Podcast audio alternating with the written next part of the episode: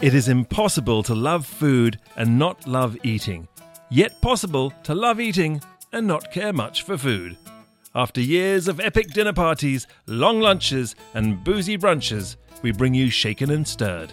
Or rather, we are Shaken and Stirred. Cheers. This is Shaken and Stirred. I'm Nigel Barker, and I'm here with my co host, Tom Astor. And we have a rather interesting fellow who I have interviewed before. and I was, you know, have been really waiting to have you back, to be honest with you, for, for many years. regret, regretful decisions. no regretful decisions, other than the fact this table isn't big enough because your knee is sort of rubbing up against mine, which is Well, you know something which I, I depending on who my guest is, sometimes it's kind of fun. There's Um, intent, you know. There's intent. Yeah, sure. I have celebrity chef Russell Jackson in Shaken and Stirred. How are you, my friend? Hi, buddy. Good to see you. It's been, it's really, it's been way too long. How many restaurants has it been in between you and I last seeing each other? None, None. none. You're kidding me. What's been going on? Listen, this is a man who's opened six restaurants. He's about to open his seventh. Yeah, that was a surprise. But yes, I'm about to open my seventh restaurant. Well, how many restaurants can a man open, for goodness sakes? Uh, Not enough. Uh, Clearly. uh, I mean, at this point in, in today's society, clearly not enough. I mean, you have to make a point, and and for me, having this opportunity to do something here in New York is is an enormous statement for me personally. So, I'm really excited about it, and I'm happy to be talking about it here first. Well, before we get into that, which is really exciting, Tom, what are we drinking? We are, well, What are all of what are all are we drinking? we are drinking a margarita. With Clayton's margarita. Clayton's margarita. Let's get it straight. Which, by Yeah. the way, after this is going to be called the NB Margarita. Sorry, Clayton. I don't know who you are. Um, you know, and, and and it's rather cool because Kyle made this for us, and he's it's got egg white and what else does it have in it? I mean, it's I, I, I don't- tequila. I mean, I don't. I, I wasn't watching it. He's got Cointreau. he's juice Cointreau with triple sec. He's got. He wasn't even watching, for goodness uh, sake, you're hopeless. I, I'm listing the ingredients now: job, lemon right? juice, lime juice, Cointreau, tequila, egg white, love. and sugar syrup sugar syrup that he made himself. People, that he made himself. that's what I'm talking about. That's dedication, and in fact, because of the egg white, it's like a meal. I think you can justify it and say, you know what, I can skip breakfast. I'm having a, a Clayton's margarita. Two of those. Two. Two of those, and the One doctor. I'll take two away. eggs at breakfast, please. Just egg whites. I'm going healthy. Oh, All right, cheers to that. And by the way, I mean, you know, 30 years of sobriety, Yes, still somehow miraculously. despite the fact of how tempting we're making it seem right now to have another drink, because you're looking at us going, my God, these guys are wasted and it's only midday. Um, I, I, you know, I- you're drinking a coffee. happen? You're drinking a coffee. I, I live on coffee. It is my life. I don't touch that poison. Oh, I love it. No coffee will go into through past these lips of It's mine. ridiculous. No, it's literally poison. No, no, no, no. Don't He sell says, me cl- on he one. says clutching, clutching a glass of tequila, egg white, sugar syrup, Cointreau at Hey. noon. at, at, at, at noon. At noon. it is it is noon o'clock somewhere. Yeah. That is going to be the new expression. I want to get back to this this seventh restaurant. It is being announced here on Shaken and Stirred, Yes, it is. which I think is very exciting.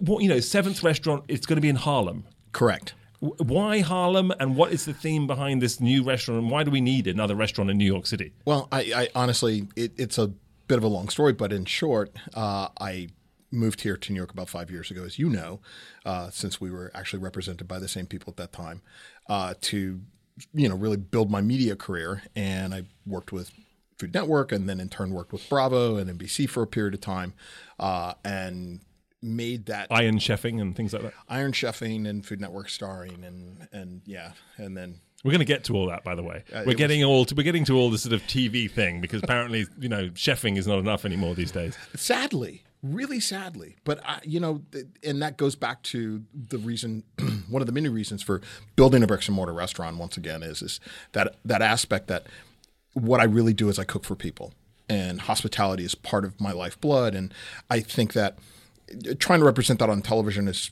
certainly fine but you and that's why i have my own uh, online show because there's zero control. You have very little control over the the yeah, you know the the, the having that ability to creatively craft exactly what it is that you want to represent and how you want to represent it. Uh, there are a lot of people that have their hands in it when you get to those levels. So Being told what to do. right, and you know, it's like you can start out with a great idea and then it ends up getting more. There's no bossing a chef. There's no telling a chef what to do. This is the thing we've, we've learnt with chefs. uh, they hate being told what to do. Well, uh, uh, yeah. I mean, when you get to a certain level, it, it's it's got to be over. You know, I mean, I have my people that have to learn to do things the way I do them and the way that I want them. But in all, I'm you know, after 35 years of professionally cooking, it, it, I kind of have my own. So I'm only going to give you one more chance to pitch your restaurant in, in, in Harlem. You haven't given me the name or what it does yet. Actually, you see, I'm- well, I'm going to have to talk to your publicist. Which, by the way, why does a chef even need a publicist? But I understand. you know, yeah. uh, last time I spoke to you, you were like, "Sorry, I'm talking to my publicist. Can I call you back?" and I'm like, "Okay, yeah, sure, sure, sure, whatever." No, just just because you Whatever, haven't got Chef one. Does he need one? Is it because you haven't got one? I No, you know. got It's time to eliminate them all. You know, it's like it's all these extra hands, and and reality is is that I'm going back to old school. And I, I, I was really fortunate. I met a wonderful woman who I married uh, uh, last year, and she lived in Harlem. I ended up moving to Harlem to be with her, and I Harlem is amazing. I love Harlem, by the way. I fell in love with it. Like th- there's so many incredible, wonderful historical aspects to it, architecturally. Mm-hmm. One of my favorite places to shoot. it's just it's gorgeous it's and and sadly it's one of those places that really really needs Not shoot guns, Tom. Tom is actually Tom is doing a gun motion, and I'm like, no, Tom. cut that out of the corner I'm a of my eye. photographer. Tom forgets that this is radio. This is a podcast. People are listening. We actually have cameras rolling. You can see what's Sorry, happening. my idea of a shoot is something where you No. where you- where you- As a photographer, the location of Harlem is one of my favorites. I love the brownstones. I love Okay, the sorry, shoot. absolute Okay, so- the sorry, layout of the town. And actually, they're quite wide the streets, and there's quite Yeah. and so you get a light, natural light coming in. God's sakes. this this the street that I'm very very fortunate to be on, uh, which we're on Strivers Row, and it's one of the oldest blocks in the city. Amazing. Uh, it is one of the mo- most historic uh, uh, from its long journey to becoming what it is what it's become today and now this evolution that it's going through with this renaissance of art and food and culture that's starting to center around that block it's a really great opportunity for I mean, me. there's always been an art scene in Harlem. I mean, there, there Yeah, has. but this is like we're seeing now. I think in respect to the climate that we're living through today, I see where it's a big motivating factor for a lot of people to start to step up and represent, and represent in a really uniquely cool way. and has the demographic of Harlem changed a lot recently? do you think? I think it's massively in flux, and I and and not from like a Is that a neg- good thing or? yeah, I think it's a really great thing, and not from the standpoint of, uh, as I, I hate the word gentrification because it, it doesn't, Because they're not gents. well, it just doesn't. It's a lot. It's a lot of riffraff. Well, Bill it doesn't Clinton went up there. encapsulate what's really going on. I think that uh, ultimately, Bridge and tunnel. well, no, I mean, you think about the fact that ultimately uh, an area has to evolve to to to survive. You know, you've got to have fresh money come in. You've got to have new faces. You've got to have uh, allow people to migrate in different ways. But the word gentrification makes sounds like it's, it's sort of getting better somehow. That's, that's, that's the connotation, at least. When actually, quite often, it's not better. it can be. It can More be, money. It's more more seats in you know butts in seats and things like that, but not necessarily better. I think I think though if you and when you look at how the the neighborhood is having a hand in controlling and and helping to guide that that evolution uh, uh, with community leaders and and different agencies that are there, I think that you know like I wouldn't want to see the entire area of Harlem all corporatized. Like that's not the right way to go. But I think that the, the support and that continual push for the mom and pops and the uh, the small the small upstarts that need to get into the neighborhoods to provide the amenities and the services that those areas sorely need. You know, it's like why do I have to go if I live in Harlem? Why do I have to travel thirty to fifty blocks to get a fine dining meal? I So is that what they're going to get at your restaurant? They're going to get fine dining. Uh, Absolutely. And do we have a name for your restaurant? I'm not telling it yet. See, that's what it is. This entire time, I've asked him twice what his restaurant. He's. I'm announcing it on Shaken and Stirred. I'm announcing I'm opening a restaurant, but I'm not announcing what it's called, or even bloody well what kind of food they serve. No, I'll tell you what kind of food. And and, about and having your cake and eating it. We can have this. We can have this so much information, but we can't have it all. Come on, I mean, it- let's save you something. know, it's like yeah, I have to like Let's again, save it's like getting married. I, I'm not going to drop my skirt until the night of. So You wore a skirt on your wedding day. uh, no, not technically. I didn't wear anything. So Wow, Yeah. commando. Yeah, well, you know, you got to get busy. So Well, we're going to get to that. We're going to get to that. We're going to get to that too, because someone's been very busy by all accounts. But anyway, what kind of food? So I'm as stepping up to be the chef for the first couple of years. Uh, I'm going to do my style of cuisine, which is uh, modern California. So when I think of California, and what I was raised Because that's what they want in Harlem. Well, Modern that, California. I think that they deserve it. Hell yeah. I think that I think that transparency, uh, uh, clarity of, of purpose, uh, of acquisition, uh, reasonable price points, and and you know calling a dish what it's supposed to represent, utilizing modern technology as well as paying an homage to uh, traditional, straightforward methods. So French, Italian, Japanese, uh, Hispanic uh, are really sort of the base root for what I do. And when you think of it, and again, it's it's sort of a poor represent, poor representation now. Uh, it's an overly used term in the in the sense of farm to table or or you know Sure. Calif- even California cuisine is is a muddied category nowadays. It, it's like you, But they do have some of the best food in the world. I mean, one of my, my wife and I's favorite thing when we go to California, obviously, is, is the restaurant scene. yeah. I mean, it's the freshest food. It's Yeah. some of the best sushi in the world, even better than Japan. Yeah. Um, and you know, the, the, the sort of farm to table concept really almost did, did it originate in California? Yes. Yeah. So Yes. it's just extraordinary. So But it's still it's in its basis it's Mediterranean. So the idea is again it's it's relative it, you know it's relatively very healthy, health conscious, Using the uh, freshest and- and ingredients. freshest ingredients that are seasonally acquired. Uh, you know, there's a local aspect to it, but because we live in the world that we do, we have that ability to be able to access materials from all over the world and still not have an enormous carbon footprint.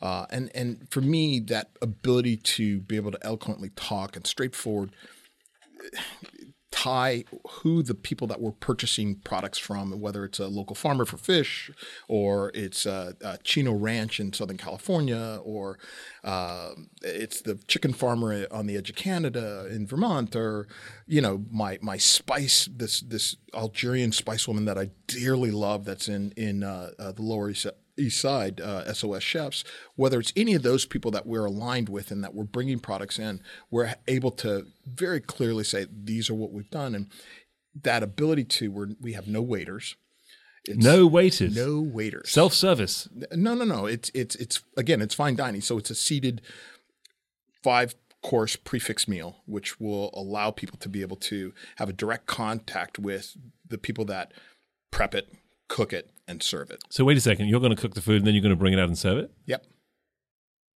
Okay. So it's Wow. a, and it's a very small restaurant, 900 square feet, historic 150 year old building, 20 seats plus or minus a few. So it's a kind of uh, a, a Harlem Rao's, Uh, yeah, except not Italian. But, No. but Mediterranean nonetheless. but Mediterranean nonetheless. I'm talking. I'm talking about Rao's, the famous Italian joint, Yes, yes. which is you, you can't get a seat in. It's Right. a tiny little place, and literally seats at Rao's, reservations at Rao's go for thousands of dollars at galas, and I'm always shocked. It's like you want a reservation here, you know, thousands of dollars later. and the food is spectacular there. Oh, it's great. I mean, it's old, it old school, but yes. And you can also, also buy it at D'Agostino's and most other good restaurants if in, in a jar. in fact, you know, the, the, the basil at Marinara is one of my favorites. It's exceptional. Yeah. You So know, I'm like, sorry guys. The moment you started putting it on shelves in supermarkets, I, eh, the price of the reservation kind of went down, in my but, opinion. the, but again, the reality is is that you know this is that it's an old school restaurant. It has to be honored in the respect that it's been around so long. Chefs have to say that. People like you who are opening your own I have place. a I have a lot of respect for that. I mean, I'm I'm literally situated a block away from Londel's. It's been around for 25 years. Londell, the owner, still shows up and works every day. No, I, I respect that too, and I think it is amazing. I mean, listen, I grew up. as did you, I believe, you know, watching my mother cook, working in the kitchen with my mother. My grandmother was in the kitchen too. We would all cook together as a family. Not all of us as a family loved to cook. I, I certainly did, Right. you know, and I took it on board to be to really sort of pay attention Yeah. to what was happening. And. I, by all accounts, you st- had a your sort of start in the kitchen too, very Right. early on, three years old, if I'm Right. not wrong. Correct. What was that like? I mean, how much did you learn from your mother, and, and, and why is passing those sorts of things down so important? Well, m- my entire family has had a tremendous amount to do with food. I mean, I had a great uncle that that uh, was a chef. I had an uncle that was uh, uh, owned a fabulous supermarket in Southern California, um, in East LA. Uh, you know, my dad taught me how to barbecue and and how to just cook some really great basics. Uh, and my mom, you know, again, it was sort of that culinary renaissance that was going on in the 70s and 80s in California. So having that opportunity to have that exposure, and I grew up at a time where you know we had dinner time, family dinner time, no television, no nothing, just all of us sat down, had a meal together, and talked about our day and our lives and what's going on and what you know. Is that a dying art? Do you think people? Oh, aren't- it's gone. It doesn't exist any longer. And the sad part about it is, is that it's absolutely being destroyed by social media. So you know, and uh, technology is a wonderful thing, but it's you know we've got to as a people start to put it in its place and separate away from it. It's funny because no matter who our guests are, it doesn't matter who comes on. Every single person sort of whines and complains about social Yeah, but media. also everything. It every jumped the shark. But it says exactly the same thing. It's the it's the it, it's the distancing yourself. It's letting that stuff in for your to your day to day life. Personally, I sit down with my kids and have tea or dinner or whatever. No electronics at the table. They're not allowed their phones. They're not allowed iPads. They're not allowed. I'm not either. There, there are no phones. There's nothing. I, Yeah. and I, it's my rule. And when they want to get down, they have to ask if they can get down. Quite often, it's like no. Yeah. Because you're running off to got a nine year old who wants to run off and you know checks on. I'm like, no, you stay. We're all talking. We're having a-" It's it's now literally the art of trying to teach your kid, you know, Yeah. what you grew up with. I suppose Right. what's normal for you. Right. And I I think it like anything. I mean, you have children. I'm about to have a kid. It's like you. you So this is the other thing. This man's been very busy. Oh yes, he's not just having uh, you know a baby, but he's opening a restaurant simultaneously. The you know, it's sort of the nuts. cliche, stupid thing that chefs do. Yeah, I'm going to open a restaurant. Oh, and I'm going to have a baby simultaneously. You haven't got you haven't got a, a pet, have you? You haven't got a dog or something in the No, meantime. but you know, That- I gotta the- might as well go out and get one today. So- and another tattoo. So, Congratulations, first of all. thank you, thank you. Do you know what you're having? I do. I'm having a boy. Okay. Oh, I'm like, I do, and I'm not telling you. This is one of those. It's one of those. I'm not telling you anything. I'm sort of half telling you episodes, which we quite like. You know, it's like more. It's more shaken and less stirred. But you know, I try and still mix it up. No, I'm I'm really and oh my god, I need your help. You know, because you've I can't raised help a, you. No, no, no. You've raised a, a, a halfway decent human being. You know, It's called dragged. But anyway, carry on. Raised is. I'm not sure. You know, and- erased maybe. I'm you know, trying. and, and it's that it's that thing of of Look, no one teaches you. There's There no is- handbook. I There's have no idea what how-to I'm book. doing. Everybody's got advice, one by the way. I'm terrified. No, it's the worst. It's the worst to get. You know, people who give you advice. This is how you do it. It's like, come on. First of all, there is no advice. I read a lot of books. I even did classes, and they were all hopeless. And none of it, none of it applied to me whatsoever. Did you have that? But do you do you recognise the feeling of when you're sitting there holding your newborn baby? You're thinking, Christ, how on earth is someone as irresponsible as me expected to actually keep a keep this thing alive, Right. b know what to do? Right. Because seriously, like it's one thing be told, you know, you've got to change its nappy and feed it. Knowing how to, No, to do listen, it while- whilst not dropping First it. I mean, birthday, and the reason why parents have these huge birthday parties for their kids is not because they want to say, "Oh, little Johnny one needs a big party with a, a cake," it. and it's like, "Yes, we didn't kill the baby in year one. it's a survival party. It's like, Oh my yes, God. I kept it alive.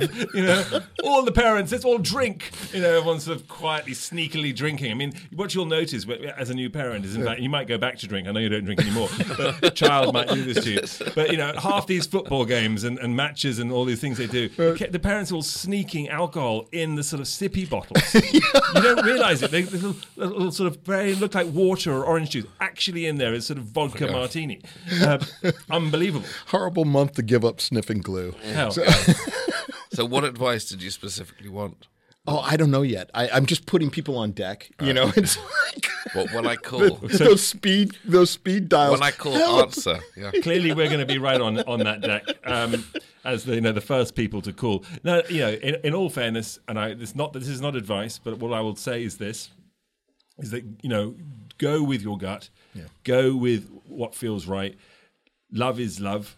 And you will love your children no matter what, Yeah. and it is terrifying. And I think it is more hard, a little t- harder for, for men because we don't have that nine months or whatever of the baby growing in the stomach, getting used to the concept. You're sort of doing your thing. You're really focused on preparing the rooms for the kids and getting the household together, and then all of a sudden, there's babies, you know, in your life, and you're Right. like, oh, okay, it's and real. then you're on deck. Yeah. and then you're sort of trying to manage it. Yeah. you know, and, and some people are more paternal than others. You know, Yeah. and you know, I've adored being a father, but it's a learning curve every day. Actually, I will give you one bit of advice, Please. which I think We're which you- full of advice, by the way. like, one really, really useful bit of advice. In a relationship with a new baby, Yeah. it's very, very important that one of you mm-hmm. at any given time is having enough sleep.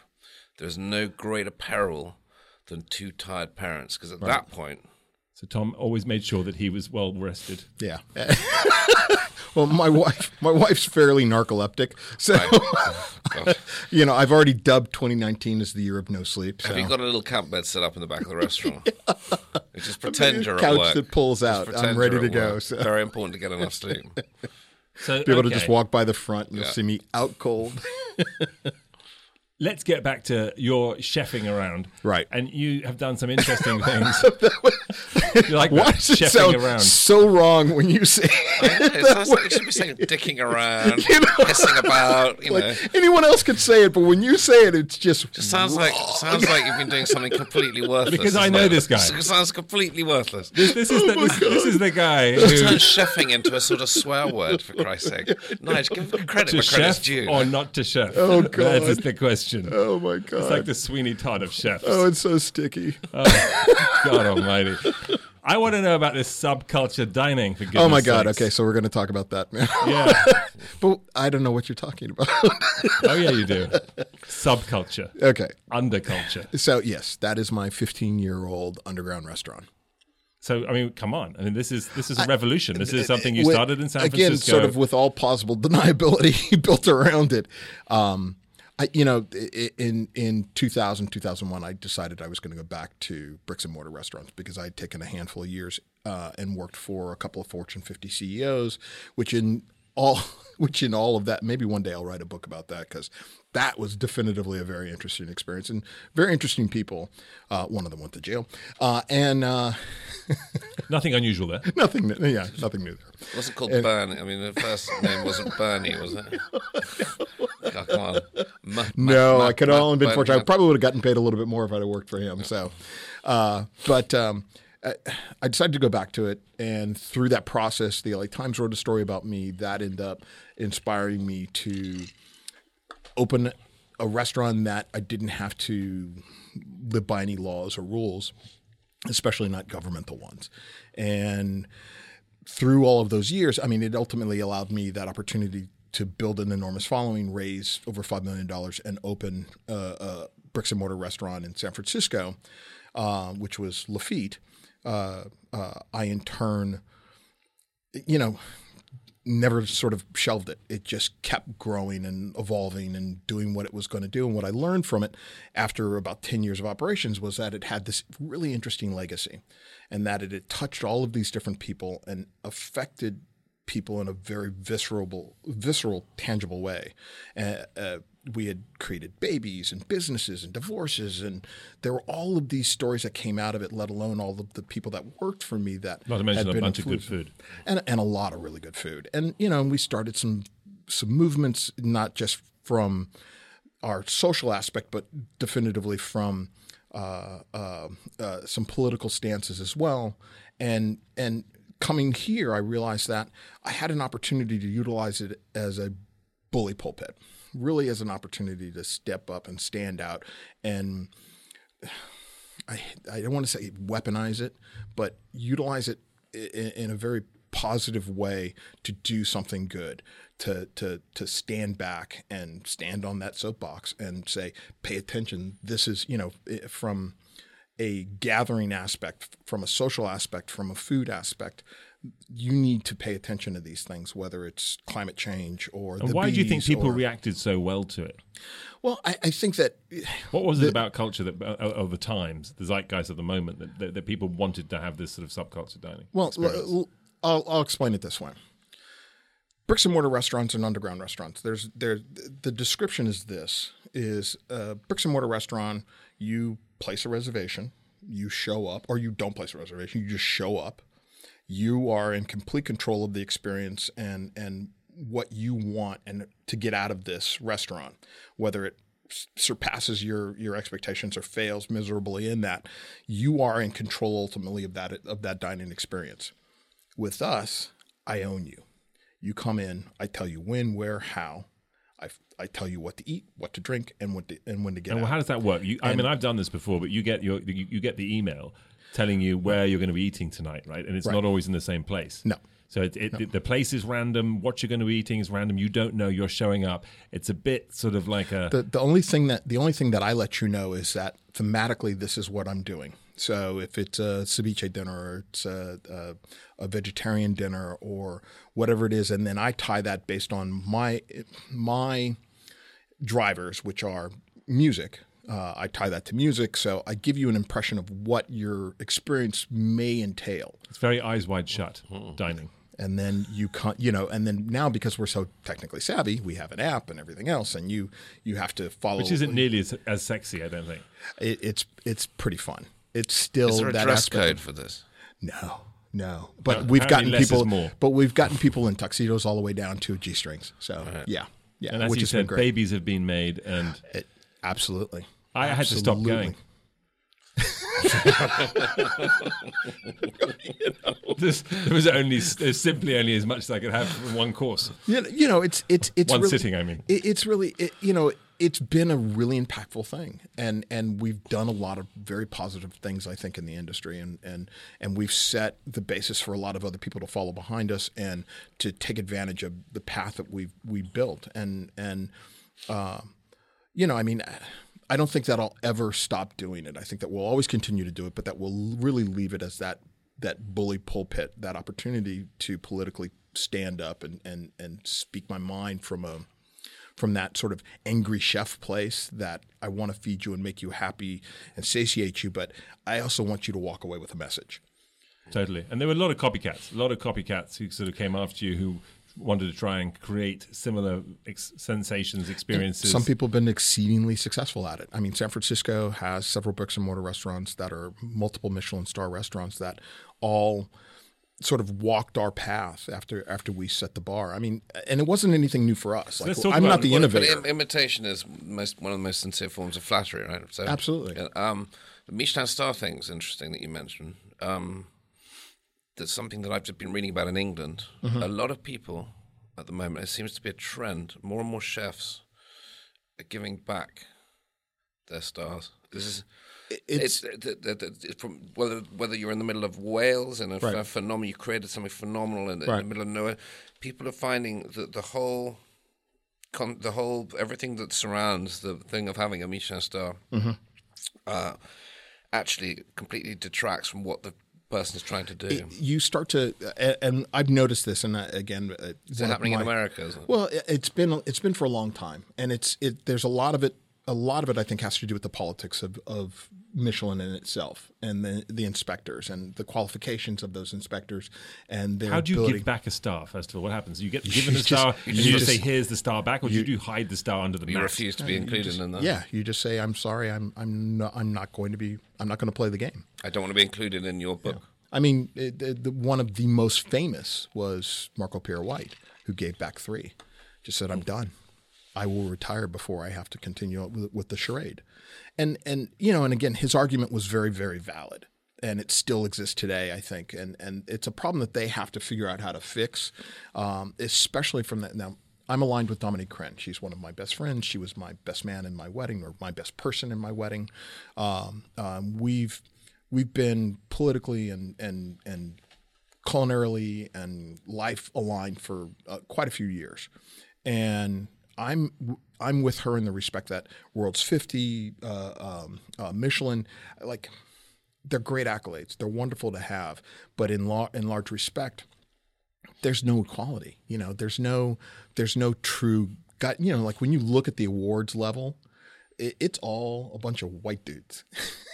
you know, and that Well, and it's that's like the way that's and- across all award ceremonies, doesn't it? It seems well, and all, no matter what they are, or for for True. anything, pretty much. Does True. that reflect the the the um the culinary quality, the quality um, um and and kind of mix of, of chefs? no. No, so it's just Not totally so it it doesn't reflect. There's no balance. No, The no, balance there's no, isn't- there's absolutely no balance because again, and then again, they're so secretive about their perceived qualifications or their specifications for sort of admittance into the club. You know, it's like it's all subjective.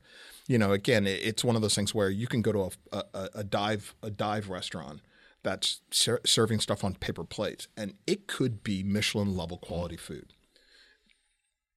Will it get the accolades? Uh, you know, I don't know. I don't. But, but it's a big statement to say I am going to give back my stars. I mean, Absolutely. you know, Tom and I have spent time together in just recently in Amsterdam, and we, you know, went to the hotel that we were staying at and said, "Can you sort us out with restaurants for the day?"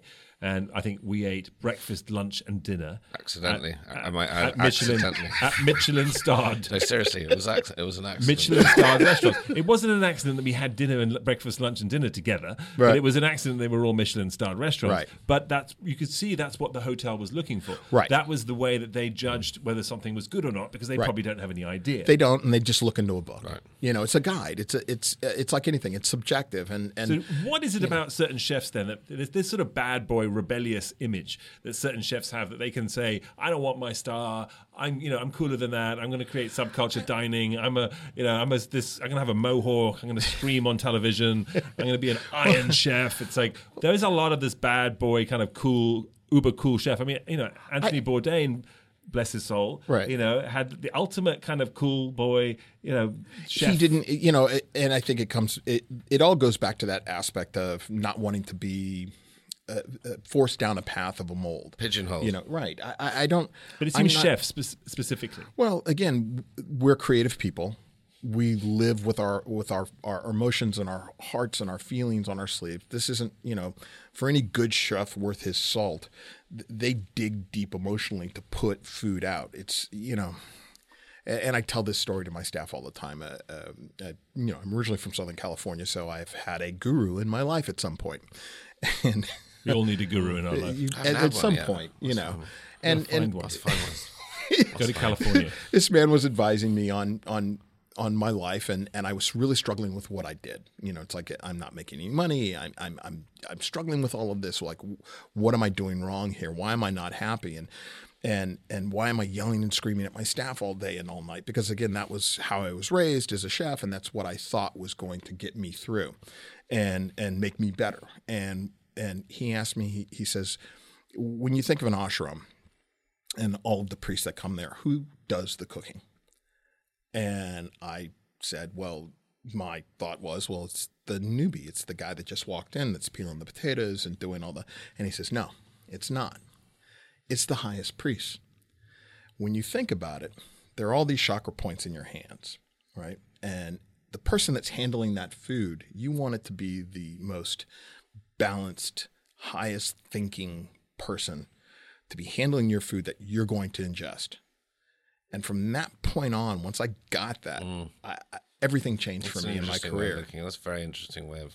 I can't. I So the can't be. sous chef is the most important person. No, no, no, no. In a, one who re- in a good kitchen, it's that it's that chef, it's that leader.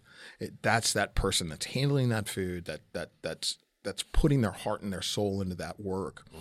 And guiding their people and cultivating their people and building a. a and this is that argument that not even an argument, but that's the driver for so much that's going on today in the industry is equality and and and that ability to foster and build and cultivate really great uh, uh, uh, groups of dynamic people that that that psychology that that exists within an organization that that that culture that you want to put out there because if your people aren't happy they can't make good food Sure. if they're angry and upset then you know it's Yeah, like the you food is that immediately in a mm. restaurant You can sense it in food, yeah. but it's like it's like people.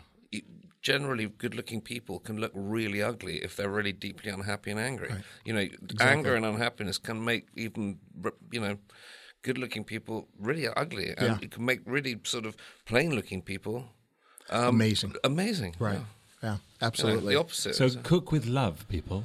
Oh, kumbaya, my lord. intent, you know, Kumbaya. serious intent. You've got to you've got to dig down and you've got to be in touch with. And and I, again, I've been cooking professionally over 35 years, and and and just as a 55 year old man, like I, I I got into that place where I think that I'm I'm sort of grounding in who it is that I am, what it is that I'm doing, and the intent behind the work that I'm doing, and and and trying to represent that on a daily basis to everyone that touches my life. So I mean, So you mentioned salt a moment ago, as in every good chef worth his salt. Yeah.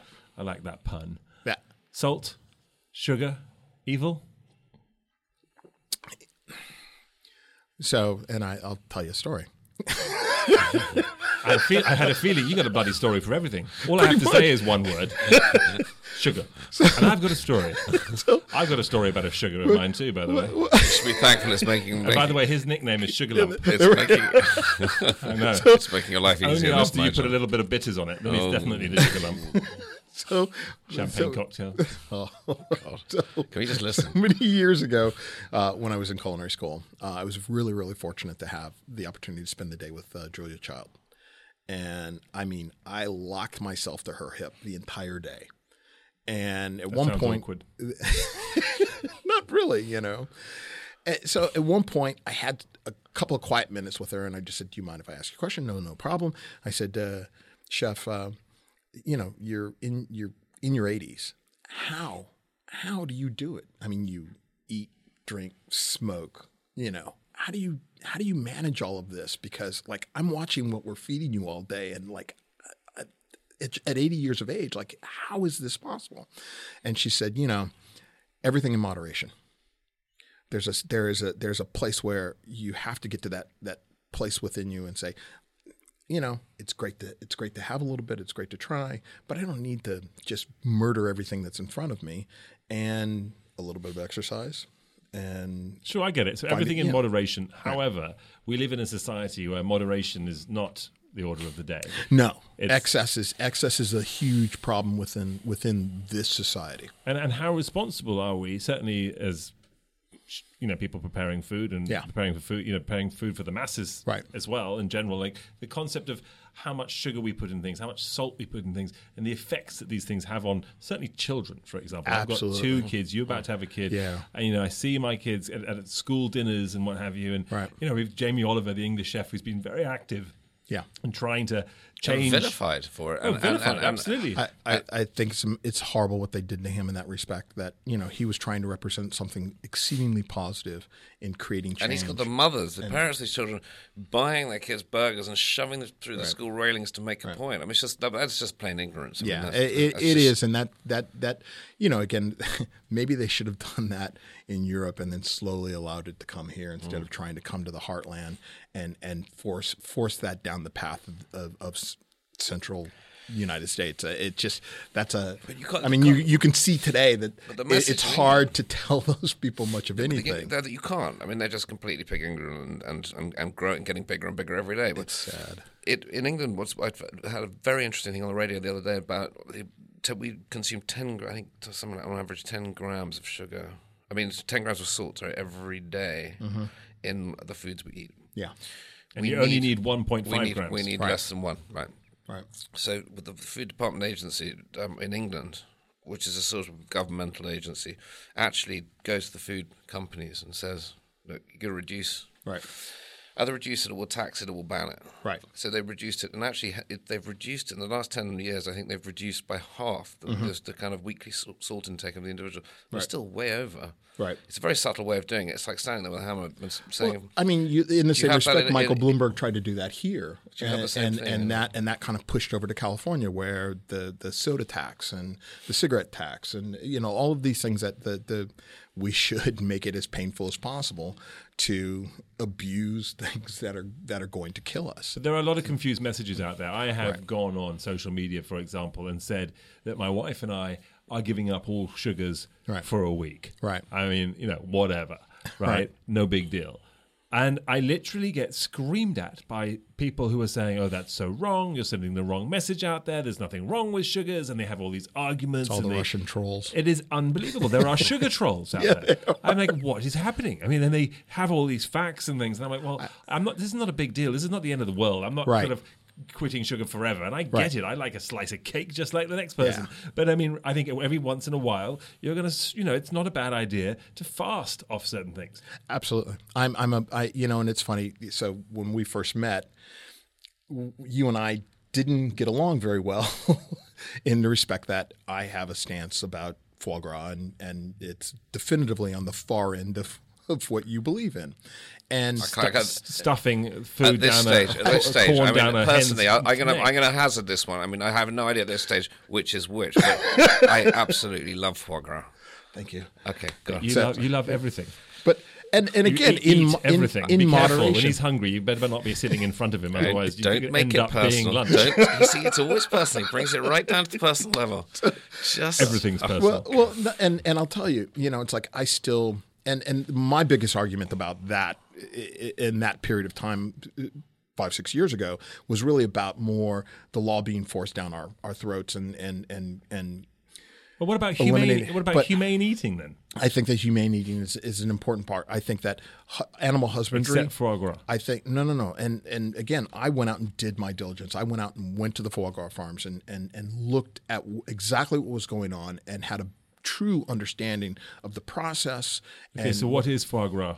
so foie gras is, is the Delicious. fattened liver. Yes, just say The just fa- say it's delicious. the fattened liver of, of, Leave it of, that. of ducks.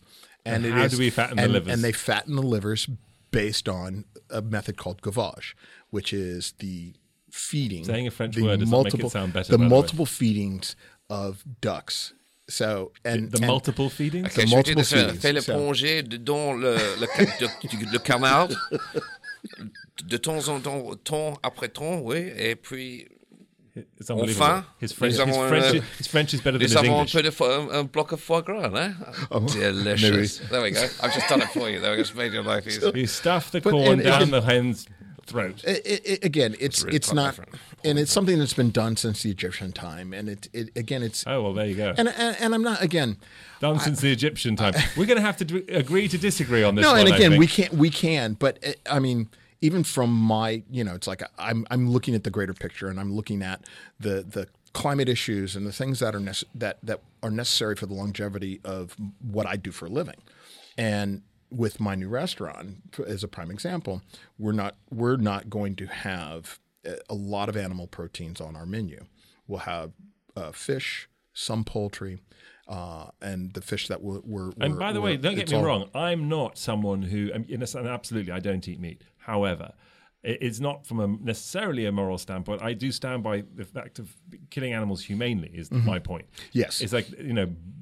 Butchering an animal in a way that causes them pain or suffering, or, or, or subjecting them to a life that is really objectionable, Right. that I think is not okay. Right. and it's And- simple as that. To be honest with you, No, and I and I completely, wholeheartedly agree with you on that. I mean, Except I couldn't, gras. I couldn't. No, no, no. And foie gras in, in that vein, there. I mean, there are bad practitioners in every industry, from soybean manufacturers to to, to uh, uh, pork and, and and beef and chicken producers.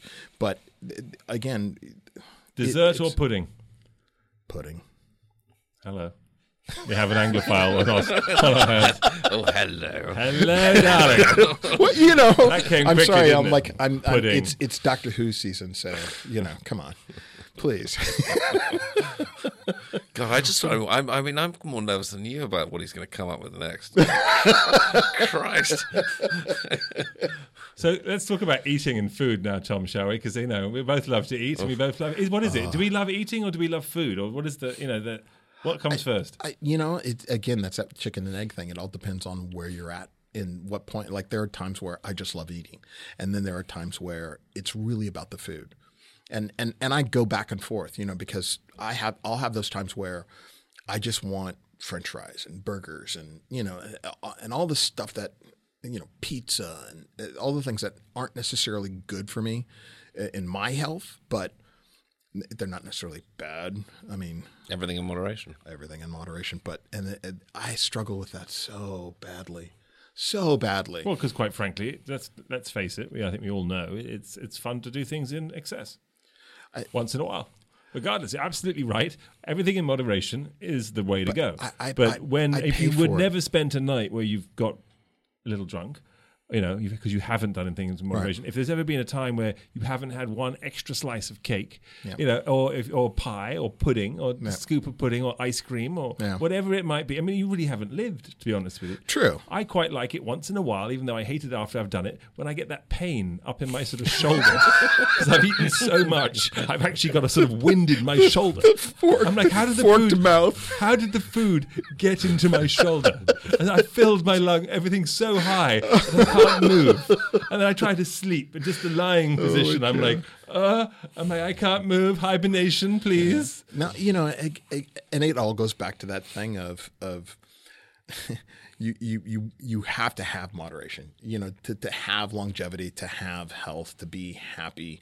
You know, it, there are definitively studies as well as just. I I mean, I'm living through those aspects of uh, for myself in the day to day struggle of what exactly I put into my body for fuel, what exactly I put into my body for enjoyment, and the repercussions that I suffer for not doing the right thing. You know, it's like if I I think that if I eat lean meats and vegetables, lots of water, uh, uh, and moderate amount of coffee, I can I get to be a pretty happy, easygoing, sleeping good, you know, well rusted, level human being that can articulate. Today I struggle because I ate way too much turkey chili last night. and a bunch of donuts the night before, and Homemade. Were they homemade? uh, donut plant.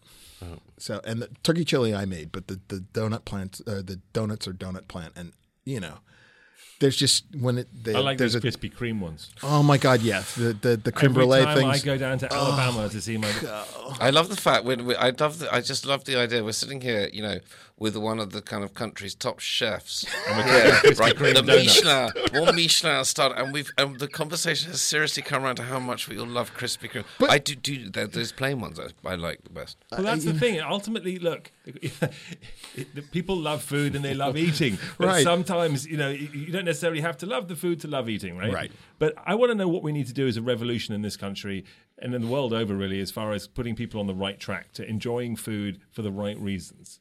I, I think transparency has everything to do with it. I think that if and Labeling food and the people knowing what they're having, and what do you mean by that? Because I know there have been issues with that too.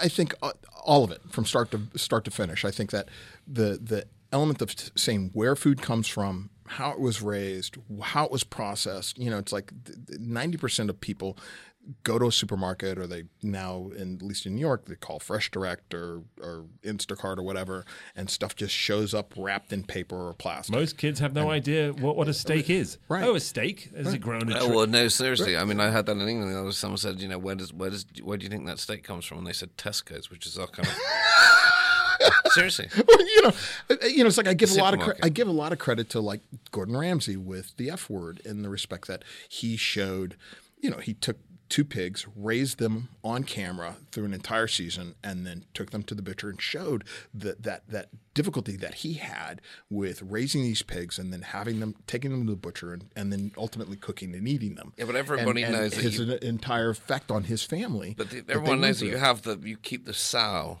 Right, it, that has the piglets, and you kill the babies. You don't kill the sow. Right. The sow is the family thing. I mean, he just got, I mean, got it wrong Well, true, but uh, at in least, that at respect. least, or, or was it right for television? I don't know. But I mean, what you know, the traditional method is you have your breeding. You know, Well, you know, so you can't even have that. You can't even show that here.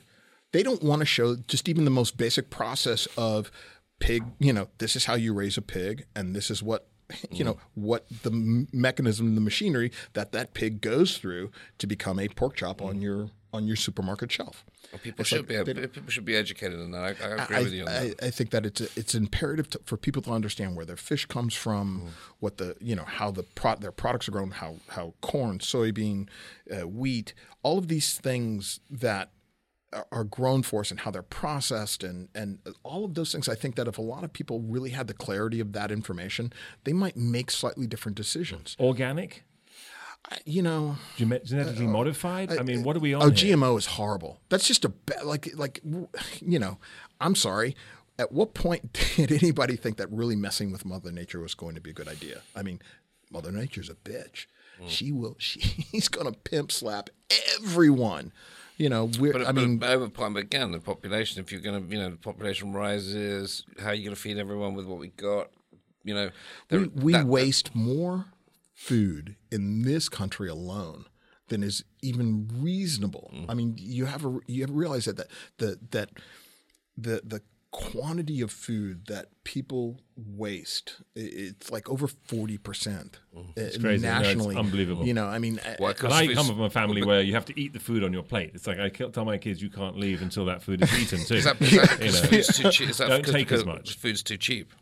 I, I think that that's part of it, and I think that there is just you know it's like there was the ads that were going around here in Manhattan uh, talking about an egg and the quantity of water that it takes to produce that egg, and it's like don't throw a single egg away. Use that egg, eat that egg, do something with it. Don't just buy an egg and throw them all out in the garbage. you We've know, lost that ability, haven't we? The, you know, in England, they used to buy you one joint of meat a, a week, and that thing would last you the whole week. You'd make stock out of you. Mm-hmm. Right. And the, the, the organic, the organic argument, I read the other day that it's similar. America similar to England. Less, it accounts for less than five percent of the food consumed on a weekly or, or produced. Um, in America, yet 46% of Americans who were polled Mm-hmm. said that they tried weekly to get an organic something into their food, into and- their shop, into their shop. and and I think I think that th- that's become this really weird nebulous. Well, it's very expensive, you know, first like- of all. So people like the idea, they but want to do it, but they be. don't really know how to do it. They sort of they look and it, they you know you look on the shelf, but pretty much everywhere, if you see, for example, Brussels sprouts or cabbage or some vegetable, which is normally the organic route, right? You'll see it, here it is, the regular one, and here's Mm-hmm. the organic, and the organic one's always more expensive, and oftentimes, weirdly enough, doesn't look as good. Which is a weird thing in supermarkets. Right. Yes, if you go to the farmer stand, of course, it's going to look amazing. Right. But in these supermarkets, they tend to look not quite as yummy Right. you know, versus Right. the sort of fake GM GMO Right. style perfect yellow banana, right You know, and and it's that it's that difference between do i want to eat something real or do i want to eat plastic but And- and- education. and- it goes back to education, like you said. everything People know what they're putting in their mouths, where it comes from, Right. you know, what it's going to do to your body. Right. Have things in moderation. Once in a while, course, we can all have a little excess. That's what the world is like. And if you try and control that too much, then it doesn't work. It Right. backfires. Right. That's why all these diet fads don't really work in the end because they're so controlling. And Right. it, they're just, that you know, there has to be a way where it's a lifestyle change and it comes from a desire, a, a want. You have to want to change your life. You have to want to eat the right things. yeah and again it's it's it's motivational you know it's like you have to inspire people to sadly to do the right thing for themselves and and you and power empowering them with